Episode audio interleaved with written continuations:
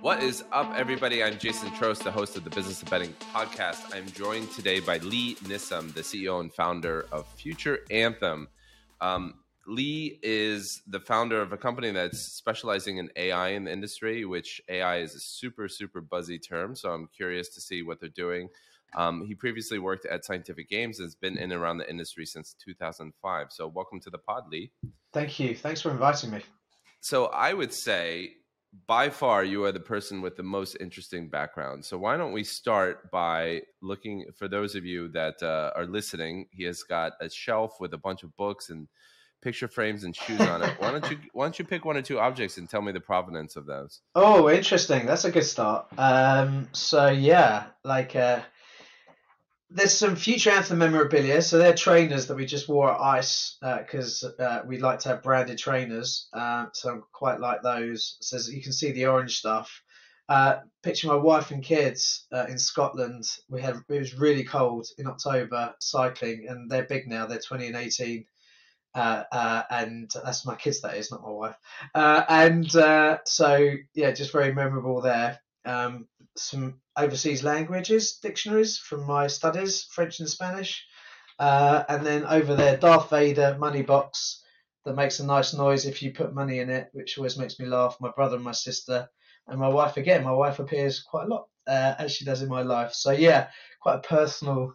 This is the office where she built her business uh, as well, and uh, I've been working with it since lockdown, really. Although we're in an office in town ourselves, but yeah, uh, so this is this is this is where a lot of Nissim family office has been developed from. Ah, it's fantastic. Say. What I really like about your background is got that mix of like, yeah, I have books and I read and I do shit, but it's very personalized and it's like I'm not trying too hard, uh, and I I have a I, I do some cool things on the side, so it's really well done. I forget that Twitter site, but the, during COVID, it would rate people's backgrounds. I would give this a nine out of ten. Very good. That, that makes you feel a bit better. You never know because that's one thing that people forgot is just like you got to look inside everybody's homes during lockdown, and you know, wasn't it kind of? I still find it fascinating. We had one guy, I think he was at Conscious Gaming, and he had sports memorabilia all around his background, like like unbelievable amount, and like like stuff that would have cost a lot of money. And you're like, wow, this like you're seeing. And then another guy we deal with in Vienna, he has like five guitars hanging on his walls. So you get you know you get to know people just by that. You know, I mean, you don't get that in, in an office environment. So we were we were let inside everybody's homes for like two, three years there, and so yeah, I also find backgrounds uh, hugely interesting. Yeah, my I, I keep thinking I need to up my background game, but uh, you know, I don't, I don't, and uh, so you got a couple of plants. I got a plant. I you know I, I did IKEA and did the plant uh, shopping thing, and um, anyway, so tell me, uh, so Future Anthem. So you founded it three and a half years ago. Um, why don't you give me the founding story? Sure, sure. Um, so, um, been working in online gambling since 2005. Uh, very privileged to lead some of the industry's uh, biggest and best uh, studios, IGT uh, in 2012 to 2016, SG a couple of years uh, in 2017 18. Um, and when we were um, presented with roadmaps to approve and invest like half a million dollars into into games and game development, yeah, I'd ask questions like, well, how much money is that game going to make, and who are you targeting those games at? Uh, and people couldn't answer that, you know. And, and my observation is game studios still don't really use uh, data to build their their content, uh, and these games are producing a lot of transactions. So IGT is a couple of billion spins a month, uh, SG is two and a half billion spins a month. So um, you know, I was very curious about data and, and all the customers that I was looking after. Again, you know, great businesses like Gamesys, Sky, um, you know, businesses in Canada, New Jersey uh, that, that we launched in. Um, they were all kind of you know, not really managing their game portfolio very well. They'd move them up, down, left, right, and chuck out a load of promotions. And these games are all very, very different, these casino games. So um, after SG, when I got put on a period, a long period of gardening leave, uh, I had the chance to think about what I wanted to do next, and just data and AI just made so much sense because I've always had good, good success at doing things early. Uh, and um, I could see this data opportunity coming from slot machines that no one was doing anything with. So the premise was could I build an AI platform that ingests billions of transactions in real time to create an action to try and predict how players play when they're sitting in the gaming machines. And, and that's what we've done at Future Anthem now. So we've built this platform three and a half years later, over 200 billion transactions. Uh, the business is now 42 of us, so good size uh, team, fantastic team as well, good customer set and and we've moved on, right? So we've moved from just casino. We're now in sports and lottery as well, so we cover more gaming categories than just just casino. Um, and that was the premise of the business. So I wanted to do something on my own because I built a few big P&Ls previously. Wanted to do something very early, data and AI, and I could see a latent opportunity sitting with data and transactional data uh, uh, uh across the industry, and that's the the genesis really of, of Future Anthem. So there's two things that stick out to me there. One, it seems like you have a very strong background as a corporate guy, and to me, it's very rare for the corporate guy to break out and start a company. And the second thing is, I I think you're don't have a technical background, and you know the term AI sounds quite you know can be quite intimidating and scary, and it is quite technical when you get underneath the hood. So, how does a corporate uh, non-technical guy start a tech company? it's a good question. Um, so I'm, I'm quite lucky. i have I've had a couple of different shades of my career. Uh, I've worked in small businesses and big businesses. So um, my original family business is uh, ladies fashion. So that was a small business uh, that I used to work in as a kid from like the age of 12, 14 all the way through to 25, right? So small business at home um, starting my career in big uh, with Deloitte uh, and Lloyd's of London in insurance and finance, um, but then went back small again a couple of times in gaming. So I've done quite a lot of. I usually do big, small, big, small, big, small. I don't just do one thing or the other. Uh, and I've launched a couple of businesses. So in 1999, I launched a business called businessesforsale.com, uh, which was a dot com. We were back at the dot com boom. Uh, we raised some money. I was the CFO, became the CEO. So done big and small. Uh, just this time, uh, it feels like the time to do to, to do smaller. Uh, the tech thing is really interesting. So I, I, am a commercial first CEO, very definitely. Uh, I think there's commercial first, product first, tech first, kind of, or finance first. I'm a commercial first CEO for sure. Um, but that's one of the things I've really enjoyed about the, the, the gaming industry is that it's just it's high degree technology as well. Um, so and a commercial lens on technology is really important. Like how much is it going to cost? What's the return on your spends? Uh, and so um, I, have really always been quite well aligned. So yeah, I'm not an AI specialist at all, but I can see the commercial opportunity and the applications of that data set and just hire you know the best team you possibly can to to, to tackle that. So yeah, uh, a bit of a blend there, but yeah, interesting observation, uh, which I sometimes self think about I don't know whether other people think it, but yeah, it is interesting how you end up in these places. So, AI is one of these terms that you know can mean a lot of different things to a lot of different people, and it you know it's thrown around the media a lot. Why don't you define AI in your words for the audience? Um, so it kind of comes a little bit into like again the name of Future Anthem and how how I came to it, um, because these machine learning models that, that our team builds. So the way, way, way Future Anthem runs is we do everything in Microsoft Azure, uh, and uh, we've built all our own machine learning models that sit inside the big data infrastructure.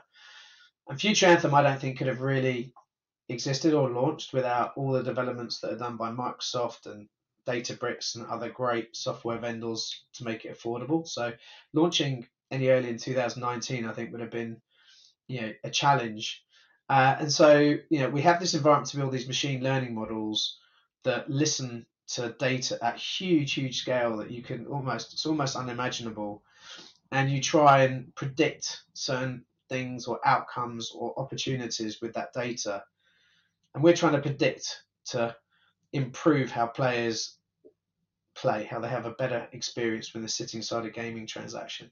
So, how I think about AI is how do you deploy and build these machine learning models to process data, vast, vast data at scale, to come up with these singular recommendations and predictions that you can push and how can they self-learn and improve over time. So again, you can probably hear how I'm describing it, and that's because again, a non-tech CEO, I'm describing it from a, a, a kind of bird's eye of what I think it should do and what I think we do do with it. How that gets manifested practically, again, that's where we have these very smart data scientists and engineers that figure all this out. But I'm very focused on the commercial applications and the outcomes that you can create from doing wonderful things uh, with data, essentially.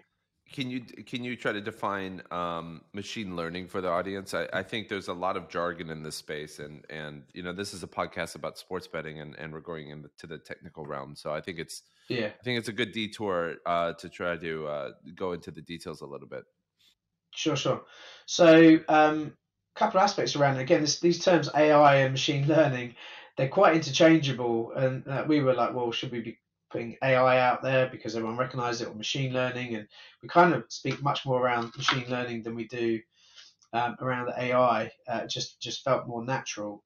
Um, but this is you know creating the platform for these models to learn and understand from the data that they receive. And so, for example, in a couple of the areas we work in, for example, around responsible gambling, and my team deploys techniques uh, around something like unsupervised learning. So we don't have data sets to train our models against that says look for those patterns, right? You know, look for these these pre-existing labels of what harm looks like. But what we do when we have built these unsupervised learning models that go out to try and paint pictures and clusters of behaviors to identify uh, risk and, and when a player might be crossing a risk threshold early.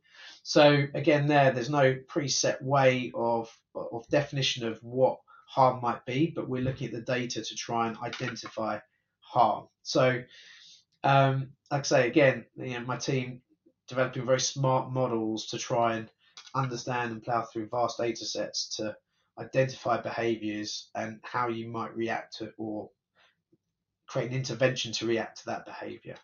So, so a big part of your business is trying to get people to to bet more, to spend more. I guess you call it in casino parlance. Is that is that correct? Uh, so, what way way we talk about it is we're a commercial first business. Yes. Uh, so um, we are about improving the player experience, and improving the player experience can be just they stay longer, they don't spend any more. Uh, it can be that they play more games and they don't spend any more. So it's not necessarily about spends, but it's very definitely about engagement and enjoyment. Uh, so yes, as a as a commercial first business, that is our priority. Uh, but really importantly, and this is where I think Future Anthem is leading the way, is when we built the business, it was very much about recognizing that in line with the latest regulations, you couldn't do that without considering uh, player risk and player harm. So our responsible gambling models were some of the first that we ever built and they work inside our commercial models. So whenever we're making an intervention, we're doing an RG check to see if this consumer is gambling with risk. If they're gambling with risk, then we might not recommend a promotion, or we might recommend that the operator actually takes a different action and actually starts to you know, communicate with this customer that their betting's gone up and they need to slow down or whatever else it might be. So I, I think of us as a sustainable engine, uh, but commercial first. Yeah. So so the fact that you do the uh, commercial first, I guess. Uh, you know, it's kind of funny. I don't know that many businesses that would describe themselves as commercial second, but but maybe there are. um, uh, I know. I know. You just, you just. I think the reason I say it is because you get challenged quite a lot. You know, you know so you're an RG business. Well, we well, no, we're not responsible gambling business, which is more compliance constrictive, right? So we've had to develop this parlance because people are trying to understand who we are and what we're trying to do is is like actually this is about engagement, but it's trying to do it sustainably. So we, are creating a new category here effectively. So it is a little bit. I, I, your observation is right, and it seems a bit curious, but actually, uh, it's it's we're reacting to some of the feedback and questions we get. I understand. So, have you thought much about the philosophical line between encouraging people to gamble on one side, trying to protect them from what you just encourage them to, to do on the other side like that's quite a uh, juxtaposition um, yeah well we think about it all the time um, because you know the way we think about this so the way we think about responsible gambling and safer gambling this is plus the sports and casino just to be clear um, you know, you we think it's a commercial challenge right? Whereas at the moment, the whole industry's debate is around compliance and regulations. We think you know this is as much a commercial challenge as it is a compliance challenge in the sense of if you if you if you move to the risk zone, you're four times more likely to churn. If you stay in the safe zone, you have twice as many lifetime sessions. So keep players in the safe zone. It makes sense. So, but whereas what we see in all these different companies we work with, the compliance teams over there and responsible gambling teams over there, the marketing team are over there, and they've got totally different objectives and they often don't talk to each other that much, right? So, whereas what I'm explaining to you is, is I think it needs to be like this. So, uh, that philosophical point is exactly what we're tackling. Uh, it's not necessarily about making more money. It's about giving players better experiences when they're gambling with you, because you know there's thousands, hundreds of thousands of players that come every day, and you know it's the goal of everybody to retain them, you know, as long as you can. But uh, you know, we, we think about that from a player experience orientation rather than just a singular monetization or you must block or you, you know whatever else it might be. So yeah. But just to drill down into the, this a little bit, I think there is a contradiction in the fact that on one hand you have an algorithm that's designed to optimize spend. I mean, you might look at it through the lens of length of play, um, but ultimately the goal is to drive revenue, and then on the other side, the goal is to optimize uh, reduction of harm, I guess you might call it. And I think those are contradictory. Like, I don't think there is. I don't think you can optimize both of them. I think you have to cheat to one side or the other. So uh, it's not. By the way, you know, like every gambling company has to grapple with this, and and it's very topical in the industry right now. I just think from a, it's it's interesting because your company is um, trying to make a computer make these decisions, and you know there's a lot of i think one of the super interesting parts of ai is there's a lot of uncomfortable philosophical things that kind of come out of using ai in that the computer will push humans to do very bad behavior uh, or can push the you know like Facebook encouraging people to be thinner and stop eating and be depressed and you know there's a lot of uncomfortable um, side effects of optimizations and and uh, so I, I think it's interesting to view this philosophical question through the lens of uh, of gambling or sports betting. Yeah, yeah, um, and so I think we're at the forefront of that.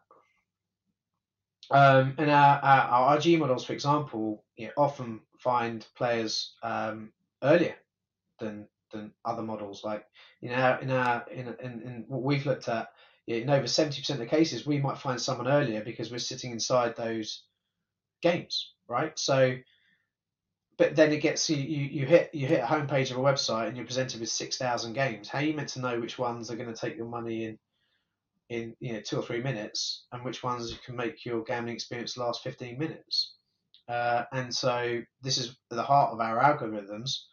They are trying to present the games that are appropriate to you, that you're most comfortable with based on your life stage, but all the time checking to determine whether you're gambling behaviors are changing. So if you are loss chasing, you know, it, the, the game or the, you know, our system will react in a way that says, hey, look, slow down, right? You know, like, you know, because we're, we're identifying that change earlier. So that's why I think for us, it, we're right at that intersection, which I, I, you know, we increasingly think about sustainability. It's like, how do you have an entertaining gambling experience because it is an entertainment proposition, respecting risk and regulation. So I think for Future Anthem, that's how we balance ourselves in this philosophical philosophical debate. Is that RG is genuinely our core. You know, most of our competition, if not all of them, are just about monetization, right? So, but so I think the way we justify ourselves and the philosophical point that you you, you raise you, you raise there is about really thinking through risk and what does that look like, and as a consequence, how the algorithms change and what they present to you.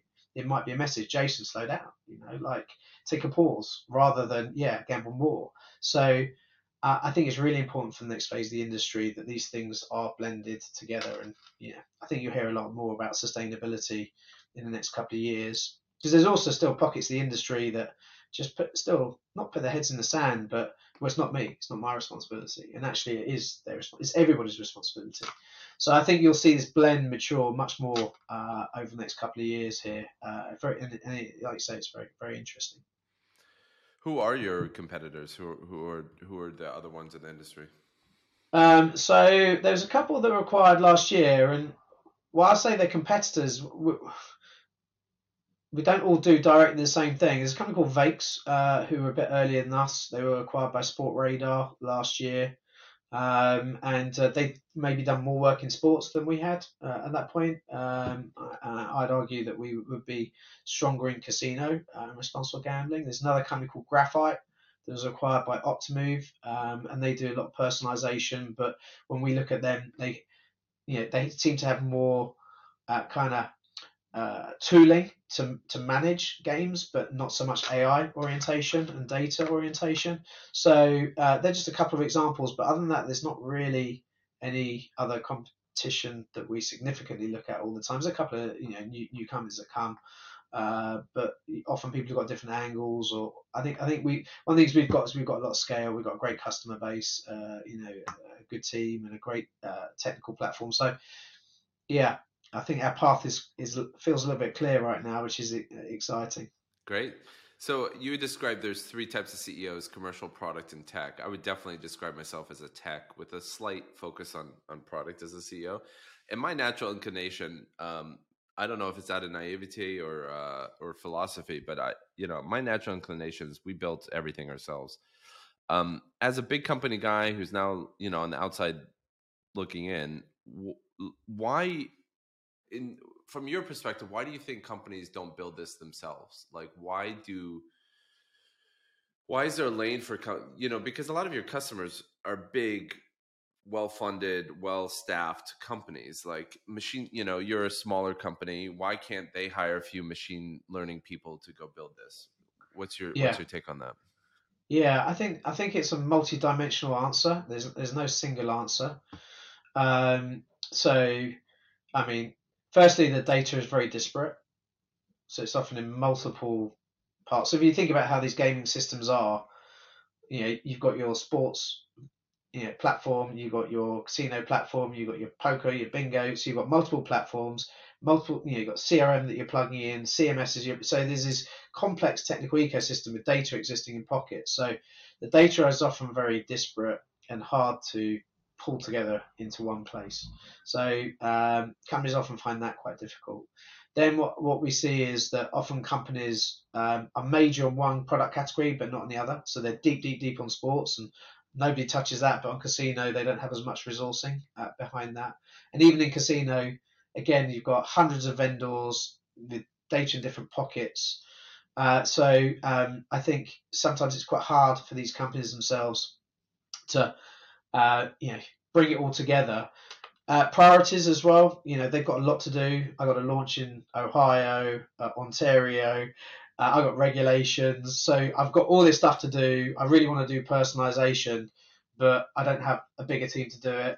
Hiring's tough for them. They're often in offshore jurisdictions, getting data science talent, and I might be able to get one or two, but I, I find it really hard to scale it when I scale it, I don't have the technology for them to work in to build their models. They spend all their time in data engineering and trying to get data to a place they can actually run their models. They don't necessarily have the expertise. You know, our, our, our models, each of them will have run through around 20 to 30 billion transactions. So the, the accuracy of our models is already super, super high. So if I'm sitting with some of these big companies, I can either maybe do some of this myself, but actually, could I work with a best of breed third party that can get me to where I want to get to, you know, probably four times as quick for a, quarter or a third of the cost.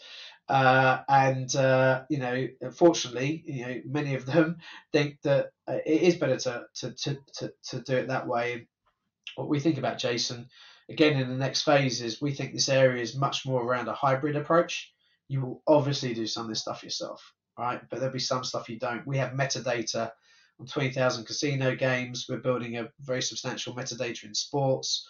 You know, we we massage that, we manage it, we sculpt it. You know, we can license that feed itself. So I think I think it will be much more a combined approach in in, in, in the next phase rather than well we just do this in house and we never use out house or uh, it's just too big and too too too meaty for companies to tackle, unless they've got deep, deep, deep pockets and they want to take a long term view in some of these areas. But even then, it's, it's still quite hard for them. So, yeah. What trends have you noticed from consumer behavior? Are, are, are customers doing the same games at the same amount of time, or does that do those behaviors change over time? Um, they do definitely change over time. There's quite a lot. Of, I think we should talk about better sports, by the way, if your audience is mostly uh, around sports, because we've we've done a lot of work there as well. Uh, but um, uh, yeah, I mean, there's quite a big uh, conversation in casino at the moment around RTP, which is return to player, um, because there's quite a there's like a downward pressure uh, on RTPs as, as companies need to earn more to pay for their bills and the taxes and regulations and, and, and all of those things.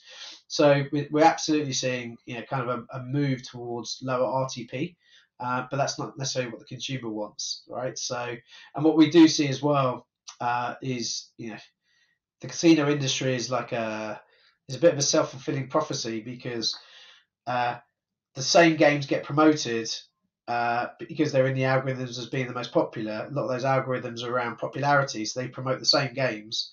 They're the ones that get the free spin. So it's always the same games that are coming up and getting played again and again. So it's really hard for the medium and long tail to get enough airtime to, even if they're really good games, to get the, enough airtime to be truly successful. Um, you know, against some of those older classics that have got a bigger, deeper installed base. So yeah, quite still a lot of consistent behaviour uh, happening across casino. What have you noticed in sports?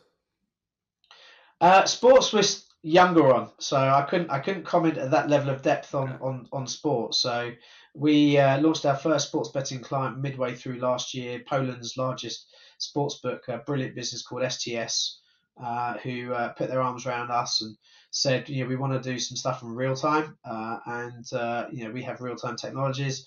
Uh, and so we, we they sent us their data in July. We got product up and running in October, which was just brilliant from both teams.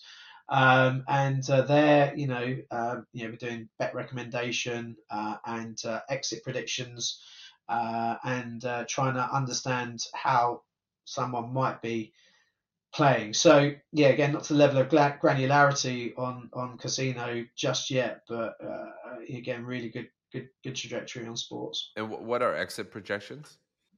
So uh, what we try and see is like um, it, the risk of exit, right? The risk of churn um, is when we're looking at um, you know at sports. So for example, it could be you know you've built your ACCA, but you've had a losing leg, right? And you know maybe that might be quite hard for some to identify. We identify that as soon as the bet settled, and again maybe should take an action because this customer's just been unlucky. So give them an award to say, hey, look, we recognise you've been unlucky have another go. Um, we might look at things like, uh, again, looking at their last five bets and what's their spend profile over their last five bets, and looking again at correlate that against their RTP, their return to say what's their likelihood of risk and whether the sportsbook should react to that risk of departure. So we're looking at a combination of different things around bets and bet settlement to try and identify whether this customer's at risk of churn. And if they are at risk of churn, we create these little labels that go along with the risk and say why. And that's what we send back to the CRM, and the CRM takes an action to say, okay, well, we think this consumer is going to leave, and or they've got a X percent likelihood of, of departure, and therefore give them this uh, uh, retention message. When I was at ICE uh, a week or two ago, there was a banker who described. I might be getting the numbers wrong, but I think he said if uh, a sports betting customer is worth one unit. A, a casino customer is worth, I want to say, 2.5x that unit. And a sports betting casino customer is worth three or 4x.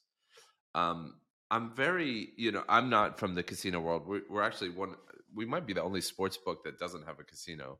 Um, so I, I know very little about that world. What are the differences between sports betting customers and casino customers? Do you think there's a lot of overlap, what, like in behavior, or are they quite different? Um, well, they definitely play different types of games. Um, so, I mean, that's one of the first uh, differences. Um, and uh, uh, you, it sounds like you're suffering from the same uh, post ICE uh, cough and cold that, that I've been suffering from as oh, well. Man. Yeah, yeah, yeah. No, exactly. Um, and then you know, sports customers, uh, you know, just as a category, it's. I think I think I think I, I, I always try and look at what's inherent in the products. Casino is a high velocity product, always available high velocity product. So your betting opportunities are very available. And, and, and, and, and that again links back to risk, right? So um, and these games you know, can be can be quite volatile. Whereas sports is obviously event based, more periodic, so my betting opportunities are fewer. Although obviously the growth of the industry has been, you know, in part driven by the amount of betting markets available to a sports betting customer. So I think again, when I look at the product differences, people who like betting more frequent, frequently uh, and and and you know con- consistently, they you know they're sitting in casino or they're doing both, right? So when they have idle time, they'll go and do casino as well. Whereas again, if I'm more aligned to sports, I'm more recreational. I'm just doing sports bets. So I think there's there's there's quite a lot around the actual product components that drive the behaviors and the, the, the, the, types of person that you are and things like time on device. So, and the other thing people don't uh, often talk about that in my observation I've seen in my career is around demographics. So I know we don't take PII data, so I don't know the proportion of female sports bettors, but very definitely in casino and slots it's much higher than people uh, think about. So again, like female and women who like to gamble will probably be more disposed towards bingo or slots or casino or soft gaming uh, than they might do on, on, on, on sports betting, for example.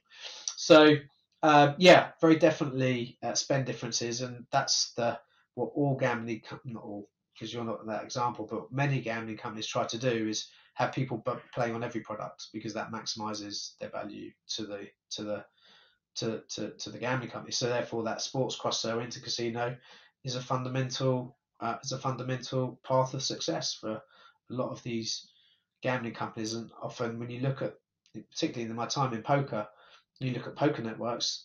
You know, some poker networks would be much more driven by casino than, than than than poker. I mean, you only need to look at the success of PokerStars Casino, you know, being one of the world's biggest online casinos from a being a pure only poker product because the cross sell from poker to sport, uh, sorry, poker to casino. So yeah, casino is a very important monetization product for, uh, I would say all the industry, but you know, a significant proportion of the industry for sure.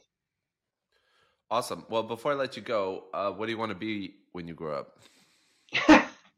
Do you know, it's funny that because I'm 50 now, and uh, I often think when I grow up, uh, I'm kind of realizing that I'm probably already grown up. Uh, what do I want to be when I? I always wanted to be a DJ.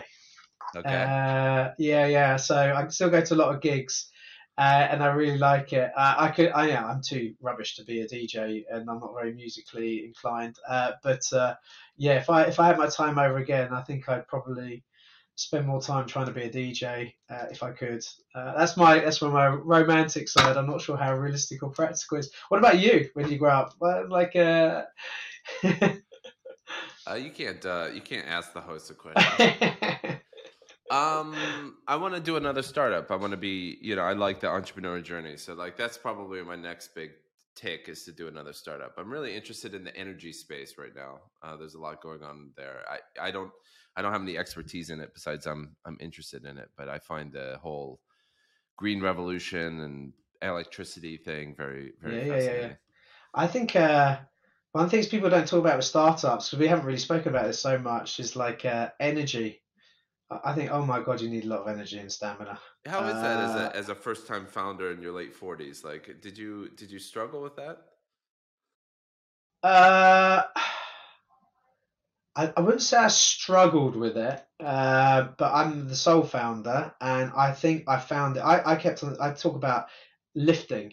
You have to lift so much. The admin is just huge.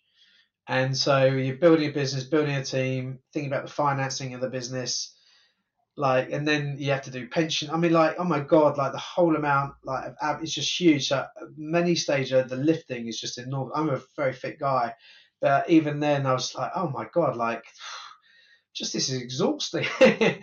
Uh, so um, i think coming into my 51st year i've definitely said like need a couple more pauses and checkpoints because like uh, you need to gather uh, and and you know like uh, I sprint a lot in business, so like I go really fast and then expect everyone to sprint with you, and you have to realize not everyone sprints, and sometimes people also need to take breath. So yeah, that's why I said when you said you're not a starter, I'm like I, I think if I was going to do another one, I'd I'd have to have I'd have to have had a bit of a break to recoup some energy to go again for sure. Oh, I'd but, definitely uh, take a break. I think the I think since I'm I mean, I did a small startup by myself, uh, so like technically it would be my third startup. Uh, but I think you learn shortcuts, you know, just sort of like probably in your corporate career you learn some tricks so you kind of speed things up. But it is like I'm so happy that I did the bulk of my um, business building before I had children. You know, probably through your other career you're financially secure enough to go do a startup, but it's really tough later in your career not only energy wise and time wise, but financial security wise to take the risk to uh, to do a startup. Yeah, well, that's but you say that's but that's been a big part of my. Uh, I mean, we have two small businesses in my family, right? Future Anthem and my wife's business, WM People. So financial risk was was was high on our list. I mean, her business uh, gave us a loan to to start up, and we borrowed her offices and payroll and all that stuff to get started as as as we needed to. So that was fortunate. Um, you know, took on a bunch of debt uh, which I still hold and have, and my credit card bills are going up every single month. So, and I, yeah, I'm on my last month of school fees. Uh, next term, the last school fee payment, so we're gonna have to celebrate that one. But yeah, funding funding school fees through that is is is tough. So I would say financial security has been even at this point, and that's why I realised I needed to raise capital because uh, I couldn't fund it myself. And again, one of the best things I ever did, and you know, getting structuring a good cap table is really important. You know, we've got a brilliant, brilliant investor base, and uh, uh, yeah, like uh, so, so financial security actually was quite front of mind for us, but uh, this just felt very natural to do, um, and so yeah, very, very glad I have. Very, very glad I have. Well, I wish you the best. It sounds like you're off to a great Thank start you. with uh, paying paying customers and uh, and a good lane for commercialization and, and future growth. So, wish Thank you the you. best of luck. Thank you for joining the pod, and and uh, hope the listeners enjoy it as well. Thank you. Thanks for hosting me, Jason. Cheers.